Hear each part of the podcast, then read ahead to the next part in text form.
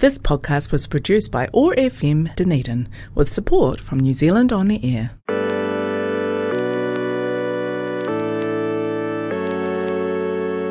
Welcome to WOA, Women on Air, a podcast celebrating and championing women who are taking risks, making waves, and challenging the status quo in their fields. Join me as I interview women making their mark in communities all over New Zealand. They're innovators, leaders, changemakers, creatives, movers and shakers, and general boat rockers.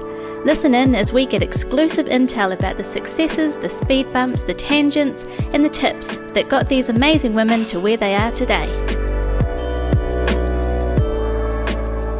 Welcome to episode 4. In this week's episode, I'm talking with Laura Borrowdale and Adrienne Buckingham about the key concepts this show is based around challenging the status quo, boat rocking, and risk taking. Adrienne is an educator, mother of three, with a serious interest in well-being. She has a master's in psychology pending, and one of life's enthusiasts. Adrienne spends a lot of time on social media and taking Bollywood dance. You can find her at Loudmouth Blabbing on Instagram or on her website by the same name. Laura is a teacher, mother, and writer in Ōtautahi, New Zealand. She is one of this year's BOMA Ed Fellows, and her education of short stories, Sex with Animals, came out last year. So, welcome both of you. It's a pleasure to be here. Kia ora, Rowan. Well, um, let's get stuck into having a chat about challenging the status quo. Um, I'm really interested to hear what that phrase means to both of you. What does it mean to you, Adrienne, challenging the status quo? I think when we're looking at the status quo, how things are just going is what people do unconsciously. We do it out of habit. Uh, we did it because our parents did it. We did it because that's the way it's always been done. And I don't think it takes that much to go, why are we doing it like this? And does it warrant carrying on like this?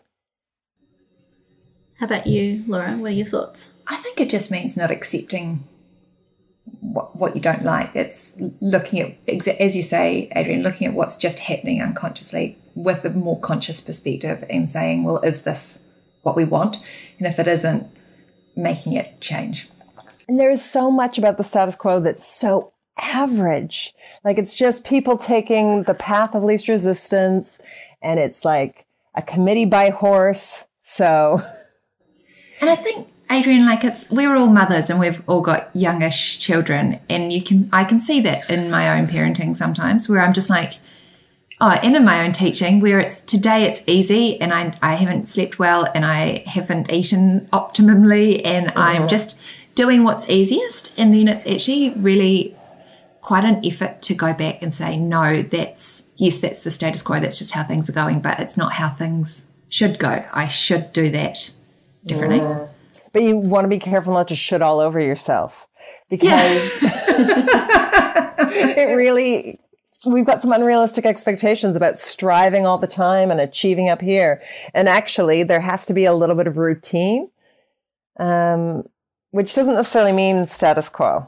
It doesn't, but I think I can get awfully like, ah, oh, oh, I'm allowed to lower my expectations somehow. And then mm-hmm. somehow, sometimes i am like, oh, well, whoops, that's slipped into permanency rather than that's mm-hmm. okay for today. And I really need to go, yeah, it is okay for a day or it is okay for a mm-hmm. period of time. But actually, my standards for myself um, can't can't be in that level all the time.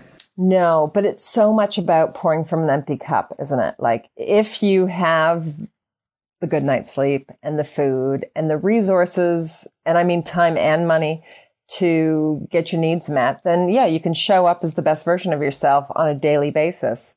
But as a single parent and being in an education system that is built on broken, tired people and unpaid work, you know, it's not, it's not the healthiest position to put people in to be achieving at their best. But isn't that the status quo that we need to then challenge? That people are oh, yeah. running on empty, people are tired, people are trying their best, but actually we don't have villages to raise children anymore, and we're we're really, as you say, pouring from an empty cup. Like that is the status quo that we need to challenge, right? It is not good enough. Mm. We're challenging the status quo to me also requires the you know the ability to have some headspace to realize the quo needs to be mm. challenged. You know, or to see the quo. Yeah, yeah. yeah. It, requires space and silence. Yeah, yeah, to step back and say, okay, hang on, this is the way we've always been doing things and it's been working okay. Um, but do I want to keep, um, you know, is okay good enough now? You know, the, the status Yeah. quo used to be the best thing. Um, and then as things, as life changes around us, the status quo tends to become sub optimal. But um, yeah, the ability to have the headspace to reflect on that and go, actually, maybe I want to lift the standard a bit or change direction requires some kind of headspace and time that we tend not to have. So that's why we keep Yeah.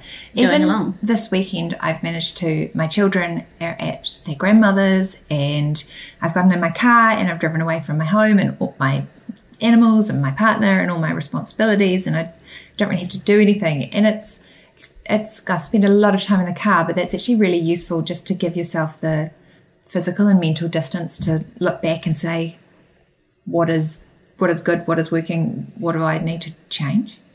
Yeah, that space and physical space is emotional space, isn't it? Especially from children. Mm. Do you think that that's something that if you realize or have the opportunity, you know, with some space, you might be away for a conference or you might be, you know, out for a walk even, and you can look back metaphorically to the other space you've just left and realize, huh, actually, I wouldn't mind changing certain things. Do you think that's part of, um, you know, a strategy that people could use to actually, you know, when you go f- have a meeting and you decide to have it in a different place or a different space because it does help the mindset. Do you think that's a requirement in the ability to see what needs to be changed in a status quo? I think you think need to change need- the dynamic somehow. Um, in in physical space will do that. or change the perspective. It reminds me of that one yoga pose where the one I can do, where you lie on the floor and you put your legs up the wall and you're supposed to get a different perspective on the room. And I think you can probably do that with a headstand as well, but I don't do headstands. Um, but the whole thought is you just look at the world from a different perspective. You get different information and different solutions as a result. Yeah, I mean that's something I've done as a teacher in a writing workshop with students. You know, you, um, especially when you're trying to get people to think differently, or they tend to be writing the same thing all the time, to just say, "Well, why don't you go and do that outside today, or sit under the table instead of at the table?" Um, Just that ability of looking at the same world but from a different angle can help you get a different perspective or see how you might do things differently.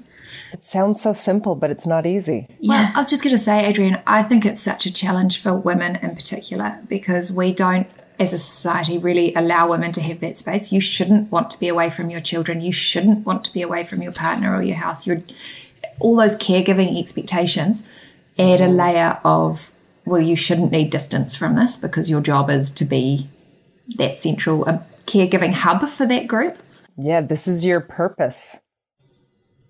And I think teaching, because we're all teachers as well, does that too, where you become um, a focal point for students' emotions and staff's emotions and, and the, the things that are happening for them as well. We are holding space for other people's experiences all the time, and that doesn't leave a lot of room for our own experience.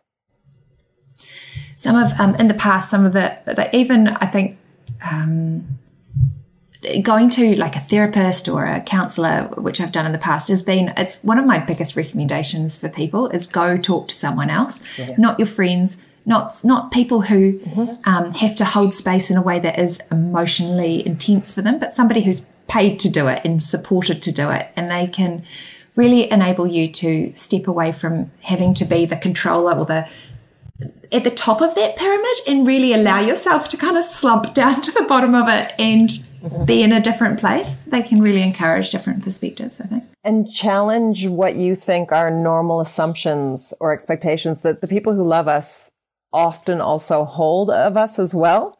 And going, actually, maybe what you think you're supposed to be like in this relationship or in this job isn't valid. And sometimes you need that complete outside perspective. I went to a counselor last week actually, and she, at the end of it, I was like, should I have asked her how she was? and then I was like, hey, no, no, that the whole point is that hour is for me to go, here's all the information, um, and pick through it. I um I did the Dare to Lead course last year in Christchurch and I loved it. And one of my biggest takeaways was the strategy that I now use all the time where, um, where you step back and you say, the story I've told myself or the story I'm telling myself is this. And then you really interrogate that to think about whether that's actually the truth. So somebody, you know, somebody walks in the room and they don't say hello to you. The story I'm telling myself is they don't like me or I've done something or there's something wrong with me. Um, but actually, they haven't had their coffee yet that morning, or they've just had an argument with their kids on the way in the car, or whatever it is. And it's really enabled me to go, yes, you have this one perspective. Yes, you're seeing this as this as the status quo, I guess. But actually, if you take a step back, there's a whole other layer behind that that you can release from yourself. It's not actually necessarily about you. It's mm-hmm. that's just the story that you're telling yourself. But you've got to surrender two things to do that successfully. The first is our narcissistic tendencies to think everything is about us. Mm-hmm. And then the second bit, and this is maybe like the harder bit for me, it's that bit where I like to be right. Like I know they're behaving like this because of that. And actually, let's go with there's maybe 11 different narratives here, and this is one of many. Mm. It's not the truth. And that's why I think you know, if you're someone who feels like there's a need to change something and you, you know, you, the status quo isn't sitting right with you anymore, it's that ability to be curious first instead of say, I know what needs mm. to change. It's about mm-hmm. asking and, you know, being curious about, well, what is it that's not sitting right with me? What is it about this for you as well? You know, go and talk to a few other people. And I think, um, and that's, you know, good leadership is also surrounding yourself with people who do challenge your thinking. Mm-hmm. Um, I think the worst thing you can do is surround yourself with yes people or people who all have the same perspective as you. Um, you know, that's I think would be irresponsible. Mm. You know, in a in a leadership role. Irresponsible, but so tempting, and so many people do it. They want to be validated. Oh, we all want to be validated. It's mm. just it's it's just if it's real validation or kind of sycophantic validation, isn't it? Yeah. yeah. Ooh, Ooh, good use that, that word. Oh, I know. You can tell I'm an English teacher. so I'm thinking about because we're talking about challenging the status quo quite easily as three people who I think tend to do that quite a lot. But there's certain connotations when you say that phrase, um, that people think, you know, or maybe I'm mind reading or I'm making assumptions. Well, the, story I necessar- the story I tell myself is that when I say challenging the status quo, I think that people um, think that you're going to take all throw the baby out with the bathwater is a phrase that mm-hmm. I've heard said back to me a lot, which I abhor because mm. it's the fear of taking disregarding the good stuff that's part of the status quo and leaving nothing there, you know, like checking out things that people love in the favor of something new just for the sake of change. I I, I know that um, I can be perceived as challenging or disruptive sometimes, and I know that I have a, I have a habit of walking into the senior leader's office at school and then groaning because my principal said to me the other day, "You've come in with that look on your face." How much is it going to cost me? uh, yeah, so I think um, th- that can also be quite difficult when you be- when the perception of because I actually think I came in with something quite reasonable in that particular occasion, mm-hmm. um, but when the perception of you becomes that everything you do will challenge. Um, as opposed to reinforce or mm. um, support mm. or you know, take a new perspective on something. Mm. Yeah, for a long time, I was referenced as the resident feminist in my workplace. um, so you can imagine how well any opinion I had went down. Um, because immediately you had a mostly, it was a male dominated workplace going, all right, go for it, Adrienne. What's the problem? and going like, I'm the crazy one. Mm. Like, actually, I wasn't even going gender here. I was actually going to just talk about common sense or, but there's always this expectation that I'll be critiquing the same thing and it's whatever they're most uncomfortable about, about who I am, not even about how things are happening there. And there's a perception that viewpoints like feminism are really extreme, but actually, when you boil them down, they're really foundational to the ideas that we've actually mm-hmm. built that, that everybody's equal. Like it's it's not actually an extreme point of view, but you get branded as an extremist when you label yourself in those ways. Mm-hmm. And I, how many times have I tried to explain to children and adults alike, like the patriarchy, the systems in place punish boys and men as well as women. It's not good for anybody. It's just bad differently. Mm. The irony is that we actually work in a female dominated industry. We're all have started as English teachers and there are more female English teachers than, you know, mm-hmm. anything else. And, but we often then come up against male leadership, I think, mm. or, or, structures mm. certainly that support mm-hmm. um, something else, something other than me. Mm. Yeah. Mm. Well, I mean, it is a female dominated industry, but it, the leadership is dominated by men. Mm. Still? Still? Yeah. 2021?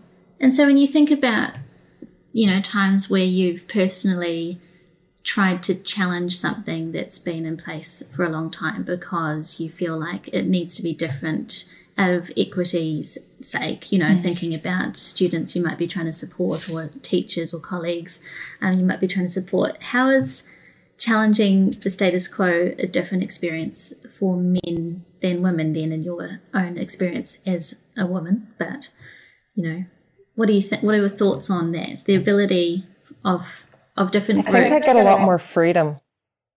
I think that I have permission to object in a way that a lot of men don't.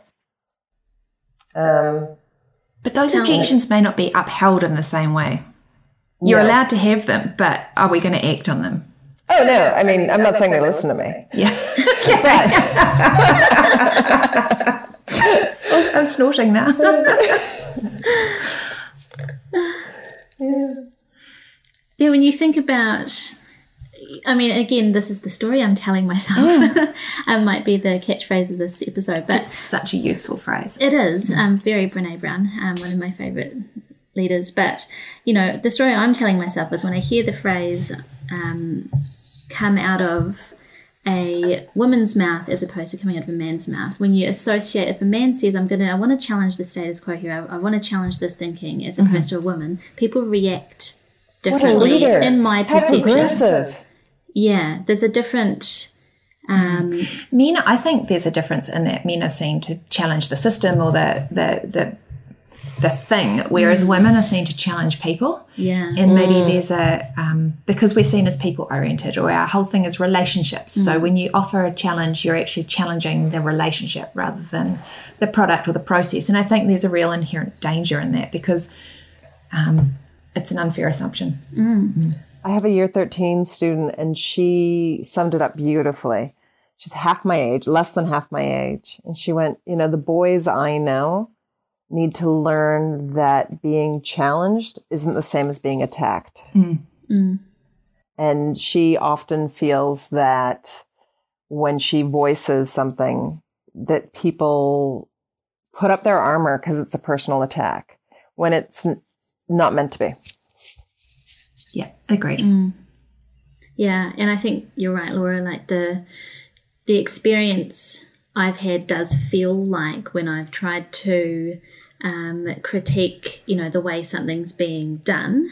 Um, you know, so wherever I've worked, you know, why I might say, so why why do we do that mm. this way here? Tell me more about where this came from or why this system's in place.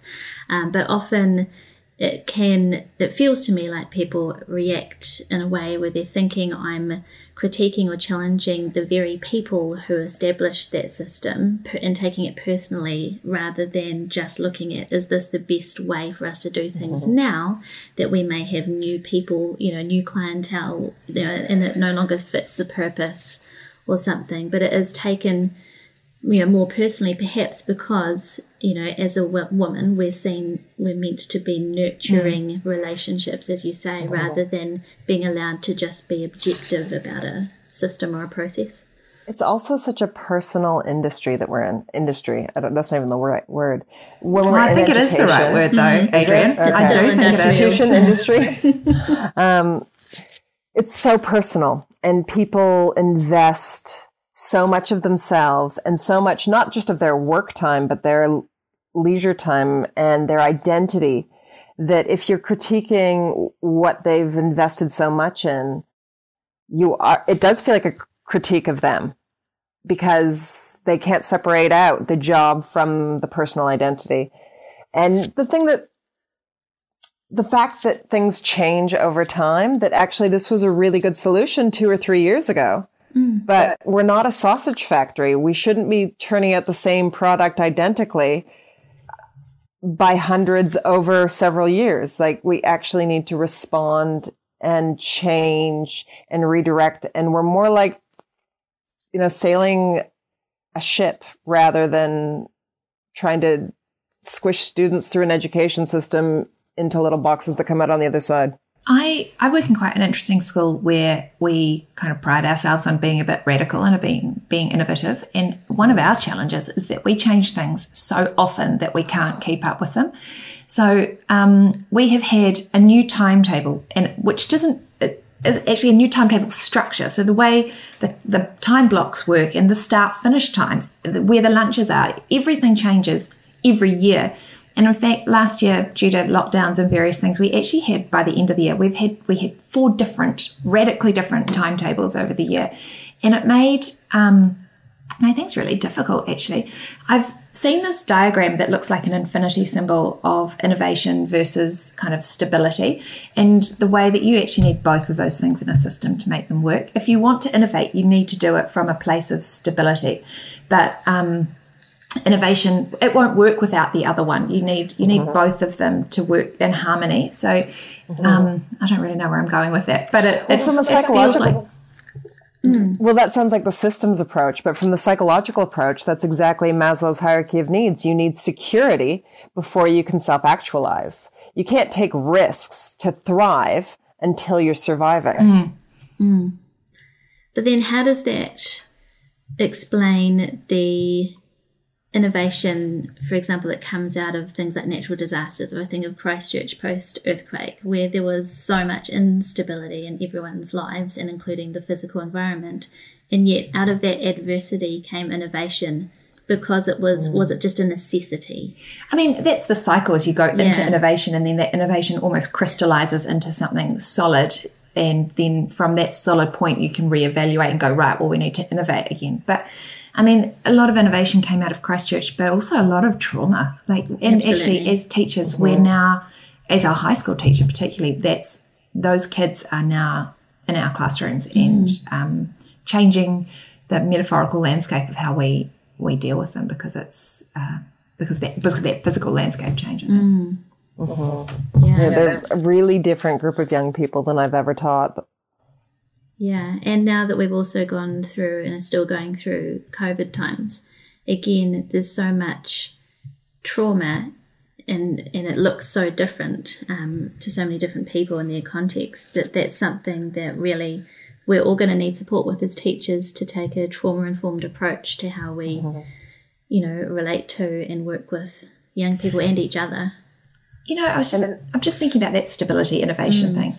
It's actually what we ask students to do all the time as well with taking risk. Like mm. we, we want them to push out the boat on what they do with their writing or, or speech making or, or any of their ideas that we are asking them to take risk, but they actually really need that stable foundation before they do that. Mm.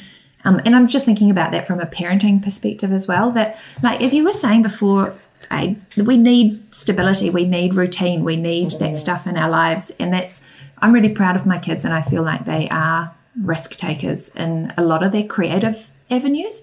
But and I wonder if that's because I've tried so hard to um, give them stability at home. There's a real mm-hmm. everything, you know, things work the way they work at home, and the kids are never surprised by that. It's always it's very routine.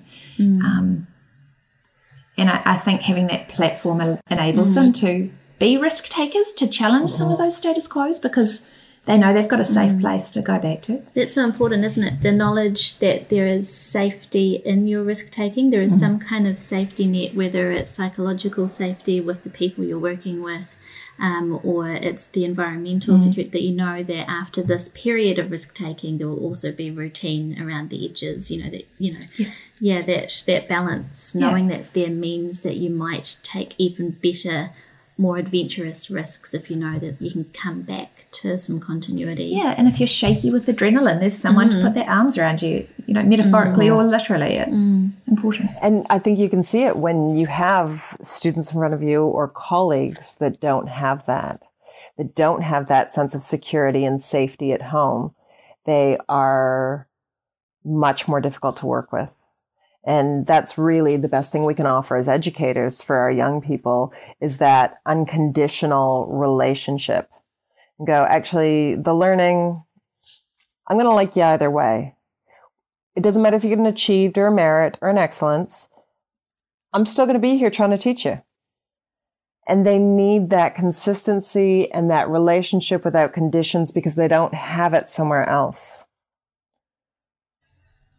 It's I you know I often think about those Maslow's needs things in my classroom when I'm like these kids are in a state of crisis or you know because often kids will come to you with a thing that is you can see is going on in their life or is having a massive impact on them.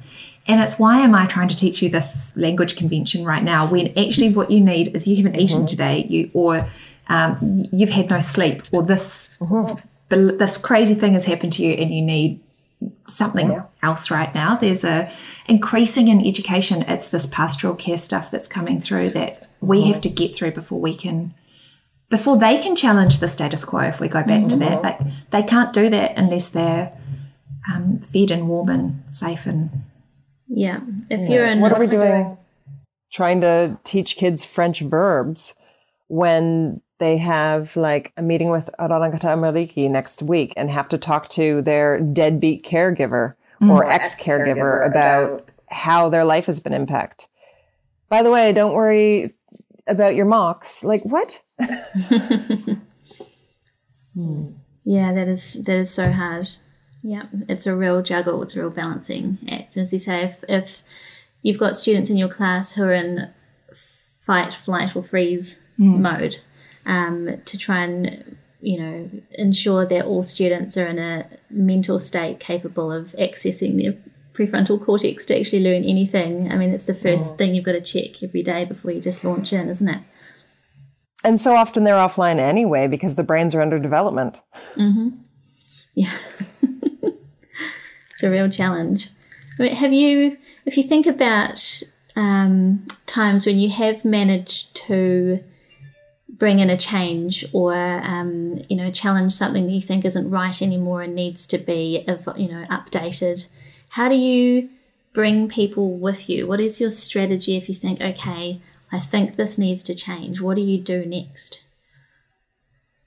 oh I've got two modes and one's nice and one's not. Look at Adrienne's Go on then. Um, Tell me more. Like I, I, my teaching practice comes very much from a relational position. So, um, I don't feel like I'm the dominant authority in my classroom, but everybody they they know me, they trust me, I know them, I trust them, and we can work together from that position. They we're working collaboratively. So I think the first thing that I will try in trying to bring about a change is is using my relationships. Who who am I working well with? How can I do we can we discuss it? Can we just kind of you know talk it through and see if there's a common need there? Um, and if I can't get that, then I kind of just get quite not aggressive. I think I'm still polite, but I do get more forceful about it, which doesn't work, by the way. just FYI. But I get to the point where I'm like, no, I need to actually draw my line in the sand. Yeah, I, I like I, mm. I can't rest on that, and I need that to be really clear, which I think is an unpleasant part of my personality. The story I tell myself is that I would also argue the useful part of your personality. possibly it depends which side of the fence you're on. I mean, what about you, Adrienne? When Right you- from when I was young, my sorry. No, yeah, I mean, I think you're about to say that. a What bit of about an you? Uh, right from when I was young, my dad had labeled me an agent for change. That's, not, a compliment, necessarily. Um, and for me, I think I was always really hyper aware if somebody in the room is uncomfortable. And I desperately, as a child, wanted to feel comfortable. and I look around at a room where people aren't feeling comfortable, and all you have to do is ask people why. And if you're genuinely interested, they'll tell you. Mm. Is that the the kind of? Are you saying that's the kind of context for you that sparks your challenge the status quo mode? Like when you see people uncomfortable and you wonder, is this because of this situation or the system they're in, or? Well, my first question is who's upholding the status quo if it's not working for anybody? Mm. So I think being really honest about the fact that it's not working for me and then asking other people whether or not it works for them is the first step to deconstructing it. Mm. Going, well, what, what are we getting out of this? Because that's why we carry on on something. We, there must be kind of benefit. So what's the benefit? And if it's not me individually and it's not you individually, how is the system benefiting from the status quo? And if nobody is, why are we doing it? And let's just see what happens if we stop. I mean, it, it comes from efficiency and laziness. Like, why are you going to make me do this? What happens if I don't do this? How seriously are you going to take this? Mm-hmm. And if I have the spare energy, look what else I can do with it. Mm. Yeah, I mean, sometimes I think the best way to, as you sort of alluded to, to challenge the status quo, to challenge if the quo is still working for everyone, is to mm-hmm.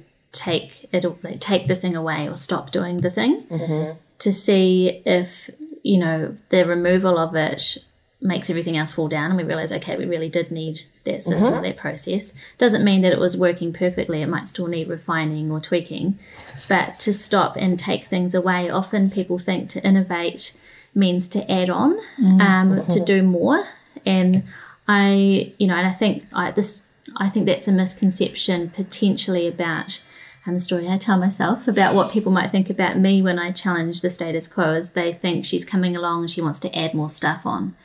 And, you know, I see in my role as a leader, I mean, the reason I got into leadership was to, you know, I wanted people to make my life easier when I wasn't in that leadership role. Mm. And I think it's the job of a leader to make thing to make it easier for everyone else to do their job and make it enjoyable um, to, for people to get joy out of their work. And if that means taking stuff away and slicing off the bits we don't need, all the extraneous extra steps, and you know, reducing seven clicks to five in mm. a you know in a process on the computer or anything like that. Mm-hmm. I'm that's what I'm all about. But it does mean you have to interrogate the system to work out which bits you can shave off. And people do not like to be interrogated, mm. often because they don't know the answer. We are so obedient we give up so much power and just roll over and contribute to the systems and institutions without questioning why. One of my favorite bits of research is um, Milgram's study, where they had people in lab coats telling um, participants to press a button to like instill pain on someone. There was no one actually getting an electric shock, but they could hear an actor on the other side of the wall and if there was somebody in a lab coat saying, go on, shock them again, turn up, turn up the power, shock them again, the majority of people just went, okay. And they did. And that's, I mean, that's what happened in Germany about 70 years ago. Um, and we think we're so separate from that now, but we do what we're told. And even the rebels in our society are only just flipping the values rather than challenging them. They're just doing the opposite of the status quo rather than deconstructing, clearing the landscape and rebuilding. Rowan and I were talking earlier, Adrienne, about um, children. We've all got children, and how there's that idea that you want um, that, that, a good child is an obedient child who does what mm. they're told. But we hate to think that a good adult is a is someone who is just mindlessly obedient and does what they're told. But I feel like our society has set up so many traps where we're like, let's teach children how to be obedient, and then and then just blindly hope that they're going to turn into innovative, risk taking adults. But we've never modeled or shown our children how to do that. Um, so I think there's something in that too that we we grow up being taught to follow rules and being given rules and um, trying to work within those rules, and it's it conditions us into that. And then that other idea that you've touched on, it's like it's death to capitalism, isn't it? That that really to make things work, we need to burn it to the ground and make a better system. Um, but that that would do such fundamental um, the people who benefit from that system are never going to let that happen because it, it, it offers them so much benefit kind of personally that mm-hmm. um, and it's difficult to imagine what would exist then in the void left mm-hmm. behind it and how would we agree on what the new thing would be and how would we mm. change it um, and it would just be a fight to the death for a decade or two it yeah, would well, just be and do we want that yeah and i guess that's I the mean, fear not. that sounds scary and if, if, people think that is the alternative to challenging the status quo, then they'd rather keep the status quo. Yeah. But I think it's insane that in order to keep our society moving and looking after the children that I teach, I have to spend time with them and work through their trauma and make them feel loved and pay attention to them at the expense of being able to do that with my own children. Mm. No one's going to pay me to pay attention to my children. But if I don't take a day off work to go pay attention to my children, some other educator is going to be cleaning up my parenting mess because I wasn't there emotionally for my child because I was so busy being there for somebody else's children because their parents weren't there because they were both working two jobs. It's yeah, just, so it's a roundabout of let's pass the care to another person and kind of and the poor mm-hmm. child is the thing being bundled around Mm-hmm. Um, not sure who's going to be the supportive adult that day. Yeah. I think I really, I'm really keen on, um, I, I, like children. I like my children. I'm really keen on children being this kind of agent for change though. We, um, I, I run this magazine called English in Aotearoa, and it's the English Teachers National Magazine. And um, in our last issue, we had a big feature on student activists because I think that that's a really important um, set of voices that we just have been ignoring. We, like the story we tell ourselves as children have nothing valuable, or have told ourselves as a society, is that children don't have something valuable to offer us, but actually they've got urgent voices that need to be heard, and they, a lot of them are now just saying, we're not going to be silenced, which mm. is really awesome. And we did this little feature on some students who are um, really active activists in our community, one of whom was one of the admins from the Christchurch Girls High School group who um, are challenging rape culture in the school culture in Christchurch, which is really important, and then a couple of climate change activists as well. Um, and I, one of the things I love about teaching English is that it has the capacity inside it to encourage that kind of rule breaking, that kind of challenge. If let's look at language, how can we use language to to break down those barriers or to to offer challenge? How can we do that effectively through communication? How can we bring people on side in those ways? It seems like a subject that, um, yeah, you can be subversive in. You can teach mm. it in a way that mm-hmm. um, can bring about change, mm. or bring about young people's capacity to make change, because um, they are the next generation who'll be facing this, and we need to support them in making change, but also support their capacity to ask for it and, and develop it. Mm.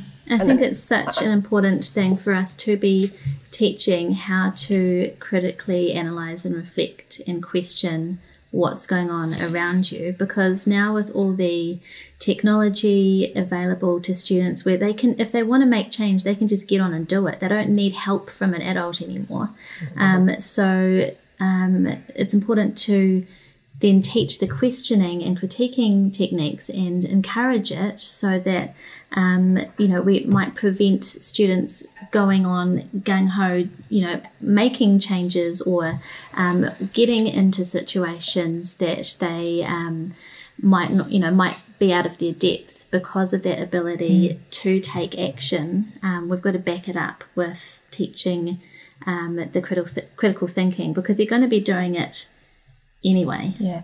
And I think we're talking about this from a perspective of educators, but I think mm. anybody who is working with young people can start to offer those, or, or not just working with, being with, like mm. your family members or your, the children around you, to kind of just offer those questions sometimes. Do you, mm. was that the right thing to do? Did did you like how that person spoke? What did you think about just allowing them that ability to question mm. and not to have to accept everything that they hear or see? Mm-hmm.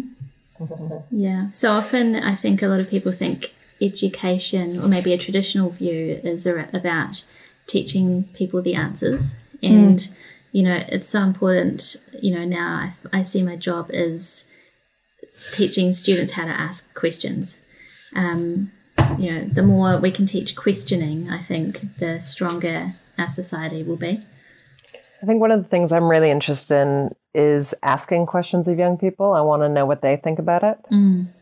Because I was sort of raised in this old traditional, like you do this job for so long and then you become head of department and then you become assistant principal and then you become the principal and you're the principal because you're old and you're wise and you've got white hair. And you're probably And it's the same thing.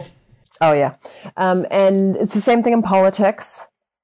And in both places, I now want to see people making the calls who will be alive long enough to live with the consequences of their decisions. And that is my criteria for hearing what students have to say, for who I'm going to vote for in an election. I'm like, will you be around to live with the consequences of this decision? I think mm-hmm. that matters more than if you were on this planet longer. Mm-hmm. Yeah, I like that.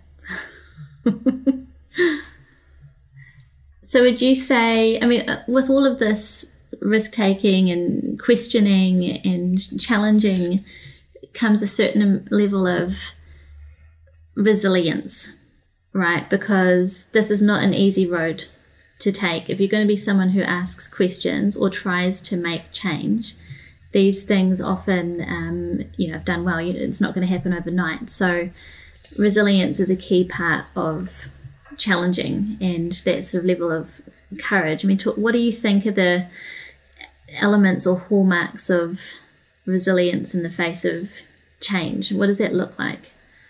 you are going to get knocked back. And half of it is just accepting that that's how it is. That if you're challenging the status quo, you're coming up against stuff. And, and when you make impact, that hurts. And there's going to be a bit of a knockback.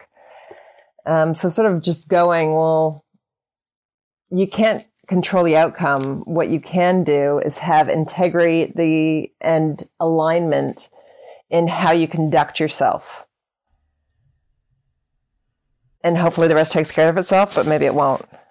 How do you keep going? Like, if it's something that you believe needs to change, and therefore it's probably a, a hard thing. How do you- Allies. Yeah, allies. Allies. You find people who are going, yeah, I agree. Yep, me too. Also, the absolute mainstay of resilience is having a break, taking a break. And everybody thinks, oh, I'll just work a little longer. I'll just throw in an extra day.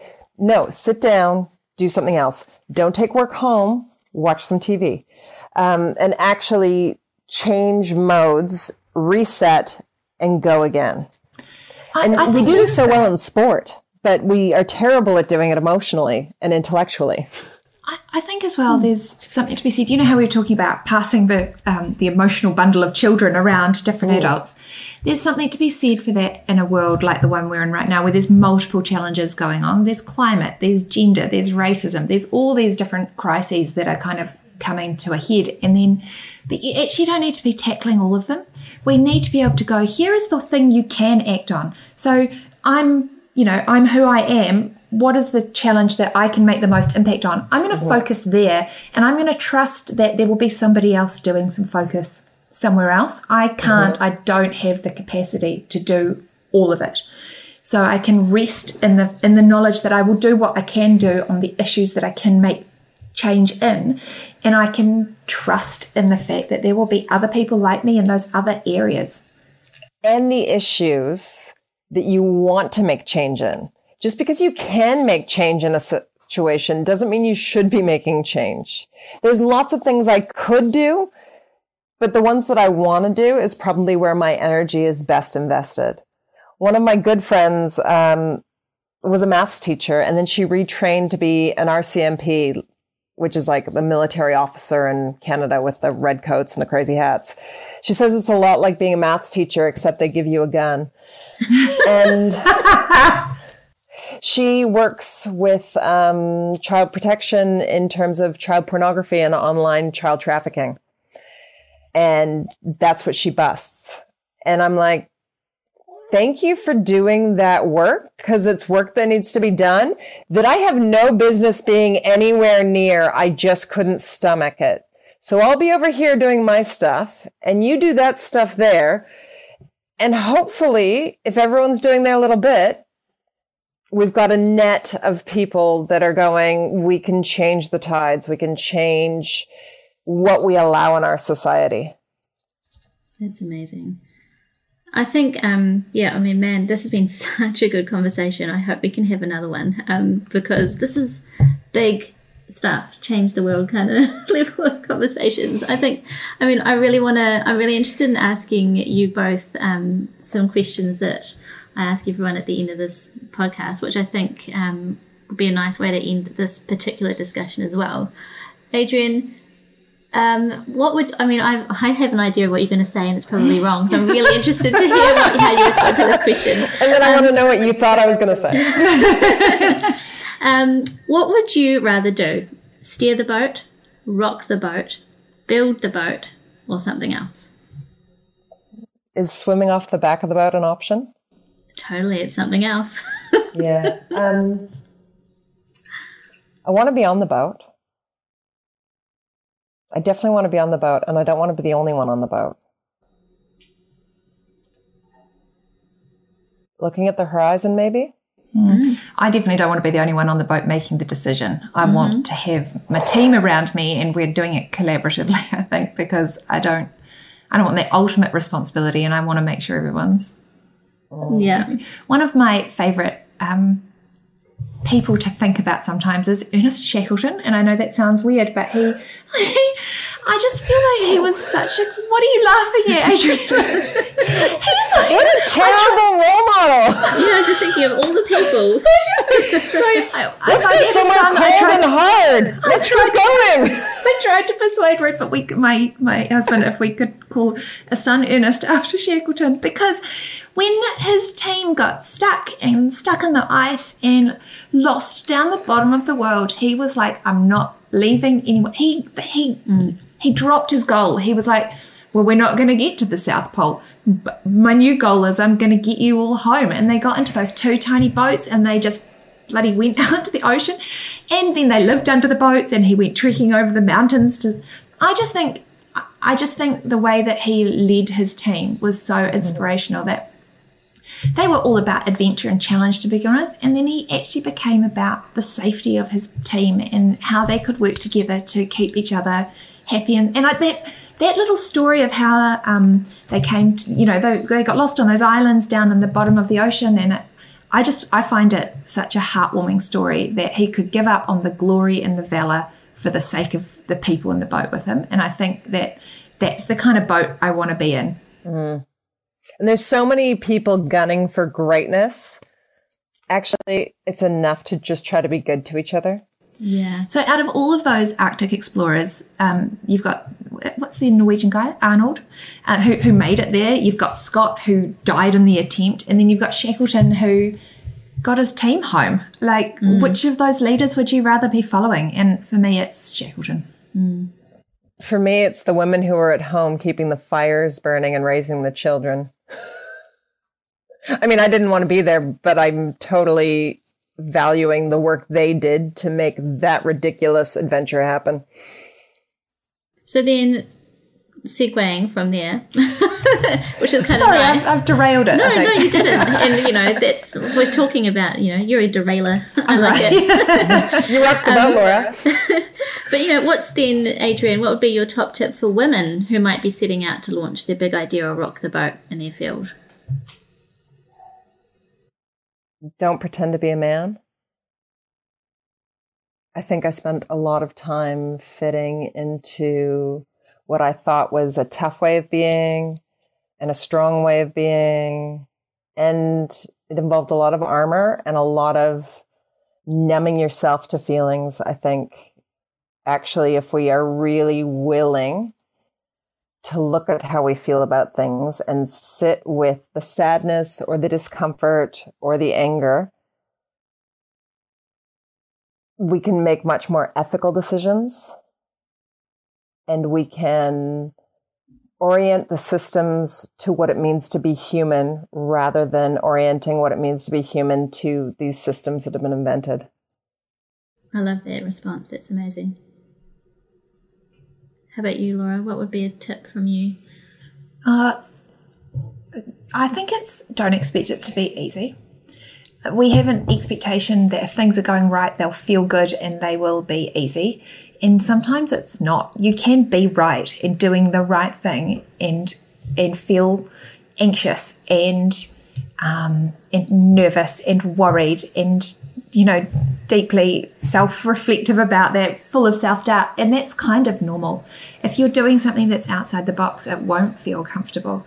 But um, in in people who make it look comfortable, you know, the story you're telling yourself is that it's comfortable. It might not be on the other side of that, but that that discomfort is often worth it. That you can you can reach a goal that makes a big difference for people, and then there's that payoff at the end of it. But the process is often not a comfortable one, and you need to be okay with that, mm. and and not expect to to have that validation necessarily the whole way through. That you, yeah, absolutely. Wow. Gosh, thank you so much for this discussion. I cannot believe how time has flown. Um, I wish we could just keep talking for another hour. So I think we might need to do this again um, yeah, thank you so much for joining me, and um, we will definitely talk again soon if that's all right with both of you. So, all right with me. I love talking to intelligent, fantastic human beings. all right, we'll see you next time. Thanks. You have been listening to WOA Women on Air. You can search for our page on Facebook, and we are at WOA underscore podcast on Twitter.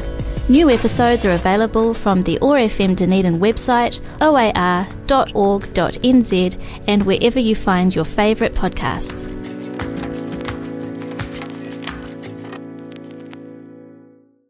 This podcast was produced by OAR FM Dunedin with support from New Zealand On the Air.